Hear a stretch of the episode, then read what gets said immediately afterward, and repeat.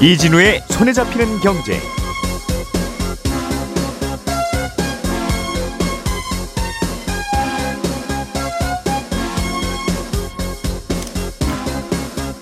안녕하십니까 이진우입니다. 대한항공의 아시아나 항공 인수 과정에 또다시 빨간불이 들어왔습니다. 합병의 최대 관건이 아시아나 항공의 화물 사업의 매각 여부인데 이게 쉽게 결론이 안 나고 있습니다. 미국과 중국이 정상회담을 추진 중인데요. 두 나라 정상의 만남이 어떻게 풀리느냐에 따라서 내 대출 금리에 영향을 줄 수 있습니다. 어떤 사정 때문에 그런 건지 좀 들어보겠습니다. 최근에 금값이 또 급등하고 있다는 소식도 챙겨 들어보겠습니다. 10월 31일 화요일 손에 잡히는 경제 바로 시작합니다. 우리가 알던 사실 그 너머를 날카롭게 들여다봅니다. 평일 아침 7시 5분 김종배의 시선 집중.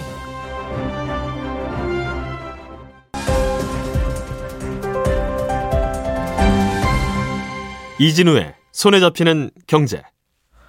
예, 오늘은 MBC 양효걸 기자 그리고 남국민 경제뉴스 큐레이터 손에 잡히는 경제 박세훈 작가 이렇게 세 분이 나와 계십니다. 어서 오세요. 안녕하세요. 안녕하세요. 자, 아시아나 항공의 화물 사업 매각 여부를 결정하는 회의가 네. 어, 어제 있었는데 결론이 안 내려졌네요. 맞습니다. 일단 어제 회의는 끝났고요. 화물 사업을 매각할 것이냐를 두고 벌어진 임시 이사회 어제 결론을 내지 못했습니다.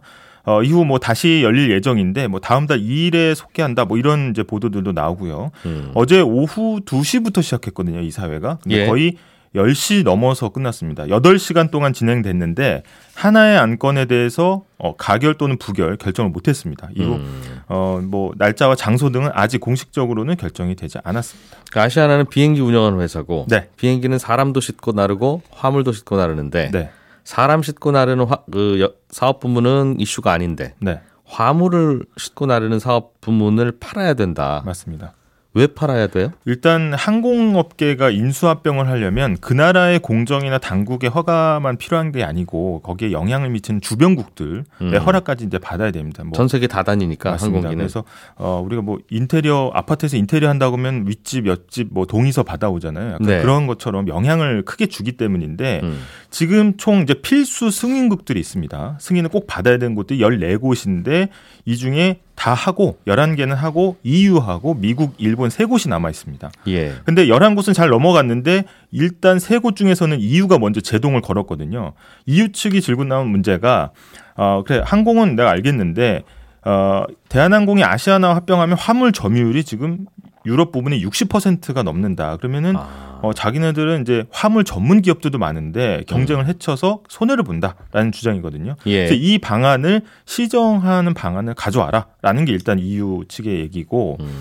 아, 사실 어제 진통을 겪은 화물 사업 부분이 원래는 이렇게까지 큰 이슈는 아니었는데 EU가 이 부분을 들고 나오면서 어떻게든 아시아나 합병을 성사시켜야 되는 대한항공은 화물 부분을 팔기로 결정을 했습니다. 아시아나의 화물 부문을 네, 그러니까 그럼, 음. 거기에 대한 그 결정에 대해서 아시아나 이사회 승인을 이제 기다린 거고요. 예. 어, 대한항공은 이제 통합했을 때 전체적으로 보면 어, 통합회사의 한 15% 정도 되는 아시아나 화물 부문은 어, 아깝지만 합병이 아예 안 되는 것보단 낫다. 그러니까 음. 매각을 할 수는 있다.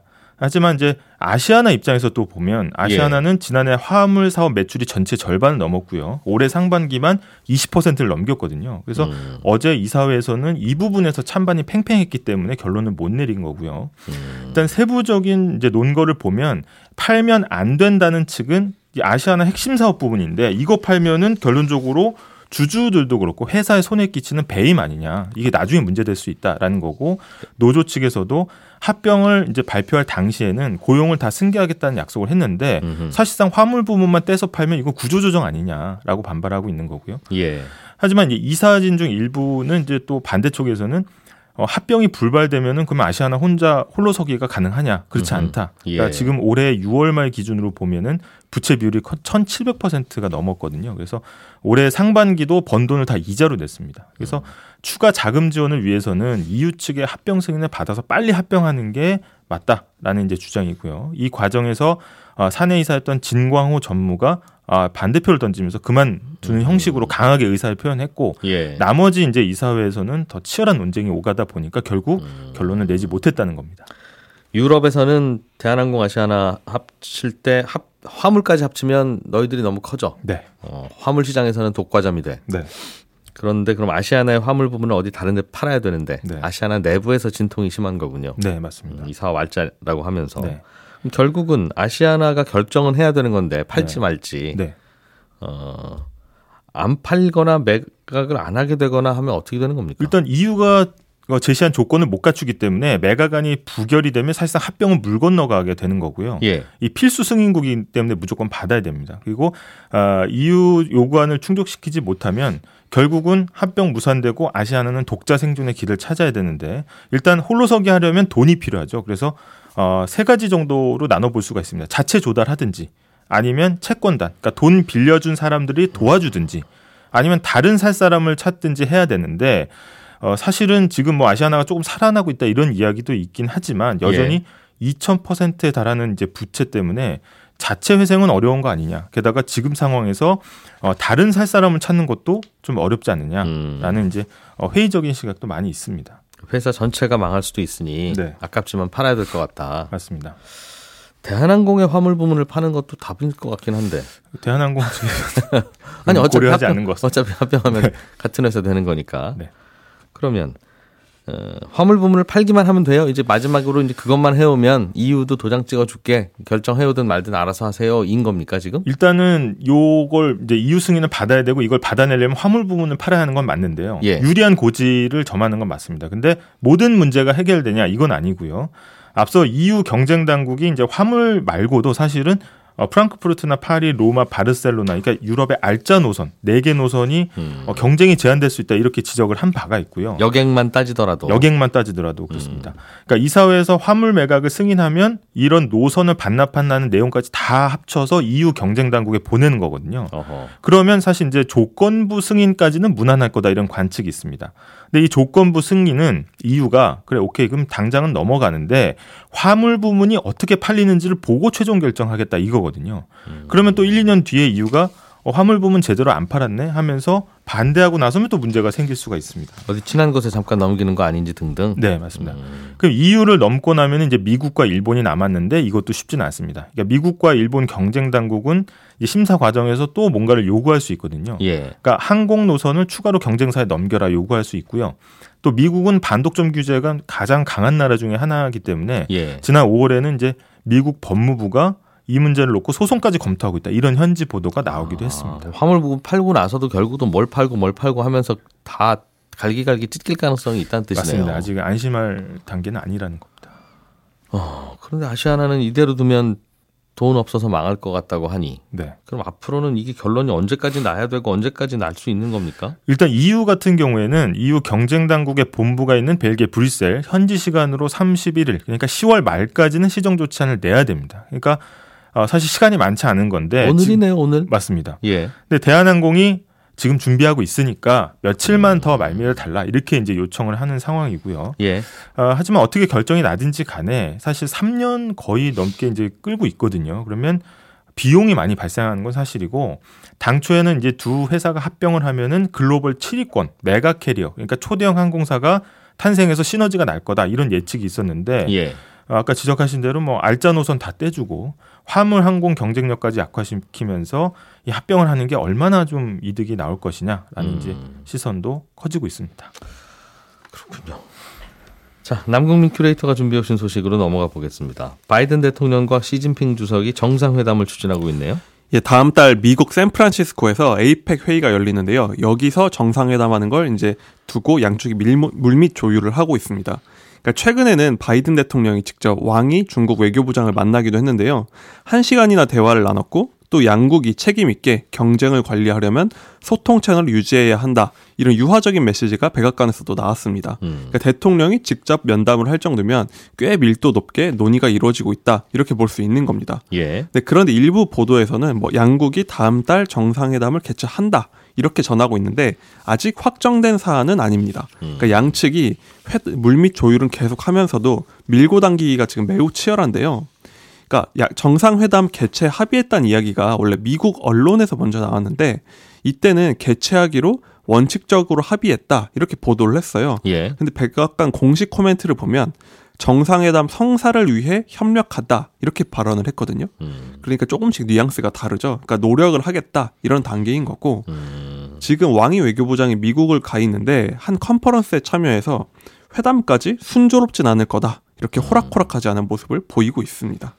아니 둘이 만나려면 만나는 거고 아니면 아닌 거지 뭐 이렇게 약속 잡는데 시간이 걸려 서로 뭐 빈 시간 만나면 되는 거지라고 생각하기 쉽지만 우리야 그러면 되는데 두 정상이 만날 때는 다 그 이슈가 다 합의가 돼야 만나는 거고 그렇죠. 어 합의가 안 되면 서로 시간 남아도 못 만나는 거잖아요. 맞습니다. 그러니까 이게 뭐 서로 시간 잡는 게 문제가 아니라 만나서 어떤 합의를 할지가 지금 물밑 조율이 다 되고 있- 돼야 이- 이제 만납니다 하는 거니까. 그렇습니다. 그럼 결국은 물밑에서 무슨 조율들이 오가고 있는지가 제일 궁금한 건데. 지금 이슈를 보면요. 우선 대외적으로는 안보 이슈가 큽니다. 방금 말씀드린 그 컨퍼런스에서 왕이 부장이 뭐라고 했냐면 샌프란시스코로 가려면 발리로 돌아가야 한다. 이렇게 말을 했어요. 이게 무슨 의미냐면요. 지난해 11월에 발리에서 에이펙 회담이 열렸는데 여기서 미중 정상이 만났거든요. 그때 합의한 게 중국 체제 변경을 추구하지 않고 뭐 음. 대만 독립을 지지하지 않고 중국 봉쇄하지 않고 이런 몇 가지 안보 이슈에 합의를 했습니다. 음. 근데 바이든 대통령이 행동을 보이지 않고 있다. 그러니까 행동을 보여라. 중국 측에서 압박을 하고 있는 거죠. 예. 일단 이게 드러난 대외적인 이슈인데 시장에서 주목하는 건 이거는 좀 원칙적인 수준이잖아요. 서로 존중하자 이런 거는. 음흠. 그러다 보니까 진짜 문제가 되는 건 경제적 이슈 아니냐 이런 분석도 나옵니다. 예. 그러니까 이 회담 성사 여부에 지금 시장이 관심을 갖고 있는 게 미국 국채 때문인데요. 지금 미국의 가장 큰 고민이 국채 금리가 너무 높다는 거거든요. 다들 국채를 팔려고만 하죠. 그렇죠. 음. 아무도 살려고 안 하니까요. 음흠. 지금 10년물 국채 금리가 한때 5%에 육박을 했고 지금도 4.8%나 되니까 예. 이 금리가 너무 높다. 그러다 보니까 미국 경기 이러다 얼어붙겠다. 우려가 나온다 보니까 이 미국 국채를 어떻게 할 것이냐가 양국의 큰 쟁점일 것이다. 이런 분석이 나옵니다. 근데 미국 국채가 오르는 건 미국의 고민이지. 이걸 중국과 정상회담 하는데 왜 이걸 가지고 두 나라가 고민해요? 지금 국채 금리가 오른 여러 가지 이유가 있는데요. 그 중에서도 큰 원인이 바로 중국이 미국 국채를 너무 많이 팔고 있다는 겁니다. 음. 그러니까 채권 금리가 오른다는 말은 거꾸로 말하면 국채 그 가격이 떨어지고 있다는 의미거든요. 예. 두 개는 반대로 가니까요. 음. 예를 들면 미국 정부가 시장에서 우리 4%씩 주는 국채 팝니다 하면 누가 사줘야 하는 거잖아요. 예. 근데 아무도 안 사면 더 높은 걸 발언을 해서 이제 5% 이렇게 찍어야지 팔리는 거죠. 음. 근데 그럼 왜 이렇게 떨어지냐 하면 원래는 중국이 가장 많이 사주는 큰 손이었는데 여기가 안 사주는 건 뭐 물론이고 오히려 팔고 있는 거예요. 음흠. 그러다 보니까 줌 이제 채권 전문가에게도 물어보니까 예. 정상회담 물어보니까 예전에 트럼프 때 미중 정상회담 때도 전 세계가 이 회담 되는지 안 되는지 지켜보면서 주식 시장이 움직였다고 했는데 음. 지금 채권 시장의 분위기가 딱 그런 분위기다 이렇게 전화 전화해 주더라고요. 음. 미국 국채가 자꾸 시장에서 매물 쏟아지는 건 일단 미국 정부가 돈 구하러 다니느라고 국채 팔러 다니는 게 크고 그렇습니다. 게다가 그걸 고분고분 잘 사주던 중국이 안 사주고 오히려 팔기 시작하니까 그렇습니다. 음, 그게 걱정이다. 그렇습니다. 그두 정상 만나서 중국한테 국채 미국 국채 팔지 말고 좀 사줄래 하는 제안을 한다는 거군요. 지금 시장에서는 그게 미국의 가장 큰 요구일 것이다라고 볼 수 본다는 거죠. 중국이 미국 국채를 많이 빨리 많이 팔고 있어요 대량으로. 지금 굉장히 많이 팔고 있는데요. 내다 파 내다 파는 속도가 대단합니다. 그러니까 2019년까지만 해도 중국이 세계에서 미국 국채를 가장 많이 갖고 있는 나라였는데 예. 지금은 이게 일본에 이어서 2위로 밀렸고요. 아, 많이 팔아서. 네, 가장 많이 갖고 있던 2013년 대비로는 지금 40%나 줄었습니다. 그래요. 그러니까 최근에는 그 속도가 더 빠른데 2년 사이에는 거의 2천억 달러치를 팔았는데 이게 우리 돈으로 270조 원 정도 되죠. 아하. 그러다 보니까 미국 정부는 야 그만 좀 팔고 좀안 파는 데다가 우리 거 좀 사주면 좋겠다. 계속 요구를 할 만한 상황이다. 이렇게 보는 거죠. 음. 그러려면 중국한테도 뭘 선물을 줘야 될 텐데 미국이. 그렇습니다. 당연히 주고받는 게 있을 텐데 예. 아마도 중국의 요구는 일단 관세를 좀 낮춰라. 우리에게 물린 관세를 좀 낮추고 음. 더 나아가서 반도체 규제 좀 줄여라 이렇게 요구할 수 있다는 관측이 나옵니다. 예. 바이든 입장에서는 일단 물가를 잡는 게 중요하니까 음. 관세는 좀 낮출 수가 있을 것 같은데 예. 반도체 규제까지는 국내 정치적인 이유도 있고 전략적으로도 어렵지 않을까 이런 분위기입니다. 아, 명분이 없다. 그렇습니다. 음, 중국 관세 낮추는 거야. 우리 소비자가 물건 싸게 사야 됩니까? 되니까 좀 낮출게요라고 미국 국민들한테 바이든이 할 말이 있는데. 그렇죠. 음, 반도체 규제까지는 좀 쉽지 않다 이렇게 보고 있고 예. 중국 쪽도 좀 어려운 부분이에요. 지금 미국 국채를 팔아 파는 게 중국 입장에서도 그냥 미국이 미워서다 이렇게만은 볼 수 없다는 시각도 있습니다. 예. 그러니까 여러 가지 뭐 탈 미국 이런 전략도 있지만 지금 중국이 경제적으로 굉장히 어렵다 이렇게 보거든요. 음, 왜냐하면은 중국 경제가 안 좋다 보니 위안화 환율이 굉장히 떨어지고 있습니다. 예. 그러니까 위안화 가치가 떨어지는 거죠. 지금 달러당 위안화가 7.3 위안 정도인데 지금 중국 경기가 워낙 안 좋으니까 뭐 음. 금리도 낮고 경기도 안 좋고 하니까 환율이 더 떨어지려고 하는 거예요. 예. 그럼 중국 정부가 방어를 하려면 달러란 실탄을 확보해야 되는데 내가 갖고 있는 가장 많은 달러 자산이 뭐냐? 국채다. 음. 국채 팔아서 달러 마련해서 환율 방어하고 있다. 그러니까 미국 원하는 대로 어, 국채를 더 사주는 게 쉽겠냐 이런 분석도 나옵니다. 음, 우리가 미국 국채 내다 파는 이유가 미국이 우리를 괴롭히니까 다들 외국인 투자자들이 중국을 떠나려고 하고 그렇죠. 중국 떠나려고 하니 환율이 자꾸 올라가고 그러니까 떠나는 사람들 미국 떠날 때 달러 갖고 떠날 테니까 그 달러 챙겨주느라고 우리가 미국 국채 파는 거다. 그렇습니다. 니들이 우리를 괴롭히기 시작한 게 만 모든 일의 원인이다 이런 얘기를 중국이 미국한테 그쵸. 한다는 거네요. 네. 알겠습니다. 이게 그러면 만약 양쪽이 합의가 되면 중국은 더 이상 미국 국채 안 팔게요가 되고 그러면 지금까지 많이 팔아서 미국 국채가 저렇게 가격이 떨어지고 금리가 올라갔던 것도 완화될 거면 어라? 그러면 금리가 좀 내려간다는 뜻이 되나? 이런 생각을 할 수 있겠네요. 이게 우리가 이 정상회담을 주목해야 되는 이유가 바로 이 금리 때문인데요. 예. 만약에 두 나라가 관계를 좀 개선하기로 합의를 하고 국채를 뭐 그만 팔거나 좀 사준다 이런 신호가 나오면요. 음. 미국 국채의 수요가 오르니까 가격이 오르고 그럼 금리는 낮아질 겁니다. 그럼 돌고 돌아서 시장 금리도 좀 안정되고 또 우리나라 대출 금리까지 영향을 주겠죠. 예. 우리나라도 좀 이제 금리가 떨어질 수 있는 여건이 있기 때문에 음. 성사 여부에 지- 관심이 가는 거고요. 또 다른 이제 주목할 만한 이벤트가 하나 더 있는데 미국 재무부가 우리가 이번 분기에는 얼만큼 국채 찍겠다 발표를 주기적으로 하거든요. 예, 분기마다. 예. 그런데 오늘 발표를 했는데 어, 4분기에 7,760억 달러치를 찍겠다 이렇게 발표를 했어요. 예. 근데 이게 시장 예상보다는 적거든요. 그러니까 미국 음. 정부가 생각보다 빚을 덜 내고 있다. 덜 낼 예정이다. 이렇게 보는 거예요. 그러면 더- 돈을 덜 쓸 예정이라서 그런 거예요? 아니면 세금이 더 잘 거친다는 뜻입니까? 지금 미국이 생각보다 세금을 잘 거친다는 얘기가 아, 나오고 있고요. 경기 뜨거우니까. 네, 그래서 일단 4분기는 시장 전망보다 조금 찍는다. 금리가 조금 안정될 여지가 생겼다. 이렇게 보고 있습니다. 음. 그러니까 우리가 정상회담도 관심 있게 보고 국무부 발, 재무부. 발표도 관심 있게 봐야 되는 상황인 거죠. 우리나라 금리를 예측하기 위해서 그렇습니다. 어, 미국 재무부가 국채 얼마나 찍는지 그게 시장 예상보다 많은지 적은지도 챙겨야 되고 그렇습니다. 미국과 중국이 정상회담 어떻게 일정 조율되는지도 봐야 되고 세금이 잘 거친지도 지도 어. 봐야 되고요. 그럼 미국과 중국이 언제 정상회담 한답니다라는 발표가 되면 아 둘이 이 이슈가 대충 합의는 됐나 보다 그러면 이제 미국 국채 시장에서 중국이 매물 쏟아내는 거 좀 덜하겠네 그러면 기준금리는 몰라도 그 동네 금리는 좀 내려가지 않을까 하는 생각을 하- 해도 된다는 뜻이군요. 일단 성사가 좀 완벽하게 되면은 긍정적인 신호로 받아들일 것 같고요. 음. 물론 대외적으로 우리가 얼마치 사겠다, 안 팔겠다 이렇게 발표할 가능성은 낮지만 아마 중국 쪽에서 쏟아져 나온 물량 같은 걸 주시하지 않을까 싶습니다. 목돈 있으신 분들은 이런 뉴스 들리기 전에 얼른 가서 정기예금의 예- 금리를 좋을 때 넣어야 되는 거고. 그렇죠. 만약에 그런 게 전망이 맞다 싶으면요. 알겠습니다. 박 작가님, 네. 금값이 많이 오르나 봐요. 말 그대로 금값이 되고 있는데 음. 어제 뉴욕 상품거래소에서 금 현물 가격이 온수당 2,000달러를 넘었거든요. 예. 근데 이 금이나 뭐 주식, 채권 같은 투자 자산 가격이 오르고 내리는 거야 뭐 늘 있는 일이지만 음. 근데 지금은 조금 전에 말씀드렸듯이 미국 국채 금리가 많이 오르고 있는 상황이거든요. 예. 일반적으로 이렇게 국채 금리가 올라가면 금 가격은 좀 내려갑니다. 왜냐하면 국채는 가지고 있으면 매년 이자도 주고 만기 때 원금도 찾을 수 있는데 예. 금은 이걸 가지고 있는다고 해서 배당을 받는 것도 아니고 이자가 나오는 것도 아니라서 음. 보유 자산으로서는 이럴 때 그러니까 시중 금리가 높을 때는 매력이 감소하기 마련인데 예. 지금은 좀 일반적인 상황하고는 다른 현상이 벌어지고 있는 금리만 봐서는 금값이 오를 리가 없는 건데. 거죠. 그렇습니다. 음. 그래서 이렇게 오르는 이유를 언론에서는 안전 자산을 찾는 수요가 늘어서 라고 이렇게 설명을 합니다. 예. 왜냐면 보통 지정학적으로 무슨 일이 발생하면 금값은 좀 튀어오르는 경향이 있긴 하거든요. 음. 작년에 러시아가 우크라이나 침공했을 때도 그랬고 이번에는 중동에서 일어나고 있는 일이 영향을 준 걸로 이렇게 해석들을 합니다.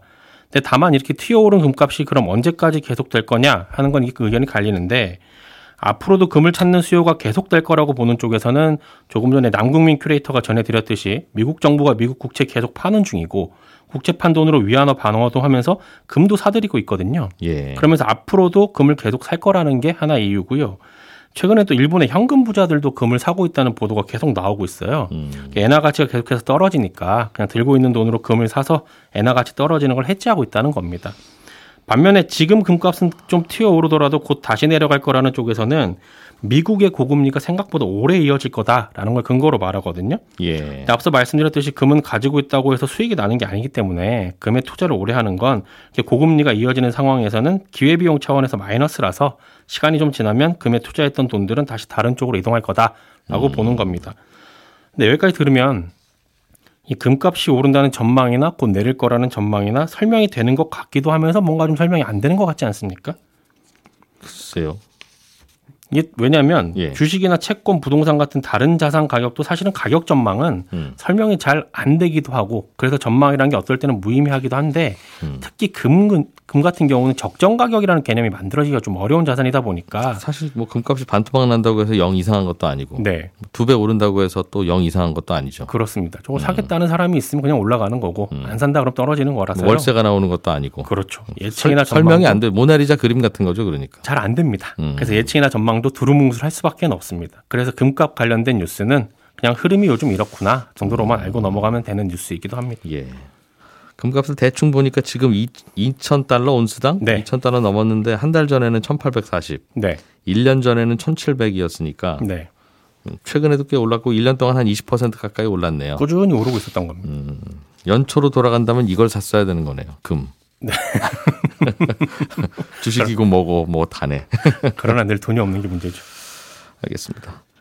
요즘 인터넷 은행에 신용대출 받으러 가면 신용등급 높은 사람이 더 이자 더 낸다. 뭐 네. 그런 얘기가 있던데요. 맞습니다. 그 카카오뱅크랑 K뱅크랑 신용대출 금리 비교해 보면요. 예. 고신용자 대상으로 하는 상품의 최저 금리가 중저신용자 대상으로 하는 상품 최저 금리보다 1.3% 포인트에서 뭐 2.6% 포인트 정도 더 높아요. 신용대출은 말 그대로 담보 없이 내 신용으로만 빌리는 거니까 신용이 좋을수록 이자가 상대적으로 낮아야 하는데 예. 그렇지 않고 역전 현상이 벌어졌다는 거거든요. 음. 왜 이런 일이 벌어지냐면 정부가 카카오뱅크랑 K뱅크한테 내준 일종의 숙제가 있습니다. 예. 올해 말까지 중저신용자 대출 비중을 대략 30% 정도까지는 올려라. 라는 숙제예요. 네. 전체 다 대출 나간 거 중에 30% 정도는 중저신용자한테 해주라는 거죠. 음흠. 근데 8월 말 기준으로 카카오뱅크가 28% 정도, K뱅크는 25% 정도만 채웠어요. 카카오뱅크가 마음이 더 급하네요. 그렇습니다. 좀 음. 모자라죠. 근데 정부가 내준 숙제 제대로 안 하면요. 앞으로 신사업 하려고 할 때 정부가 허가를 잘 안 해줄 거라고 압박을 했었거든요. 음. 근데 인터넷 은행들은 앞으로 신용카드 사업도 하고 싶고 펀드도 팔고 새로운 걸 좀 하려고 하는데 정부가 이거 허가 안 해주면 곤란하잖아요. 그러니까 이 중저신용자 대출 비중을 맞추려고 안간힘을 쓰고 있는 겁니다. 전체 신용대출 중에 중저신용자 비율을 맞춰라 높여라. 예, 그게 숙제였군요. 네. 그런 숙제를 내주다 보니까 예. 그럼 이제 어떻게 하지 고민을 아. 하다가 전체 대출을 줄여버리는 거. 특히 고신용자들이 대출 빌리러 오면 이렇게 음. 나가면 대출 비중이 커지니까 분모를 줄이면 되겠다. 네. 그래서 그래서 한때는 고신용자 대출을 아예 취급을 안 하다가 아니 그렇다고 대출 자체를 안 해주면 어떻게 이런 식으로 꼼수 쓰라는 거였어 우리가 예. 라고 하니까 그러다 보니까 이제 고신용자들의 금리를 확 올려버리는 식으로 줄이고 있는 겁니다. 알겠습니다. 예, 저희는 내일 아침 8시 30분에 다시 돌아오겠습니다. 들어주신 여러분 고맙습니다. 이진우였습니다.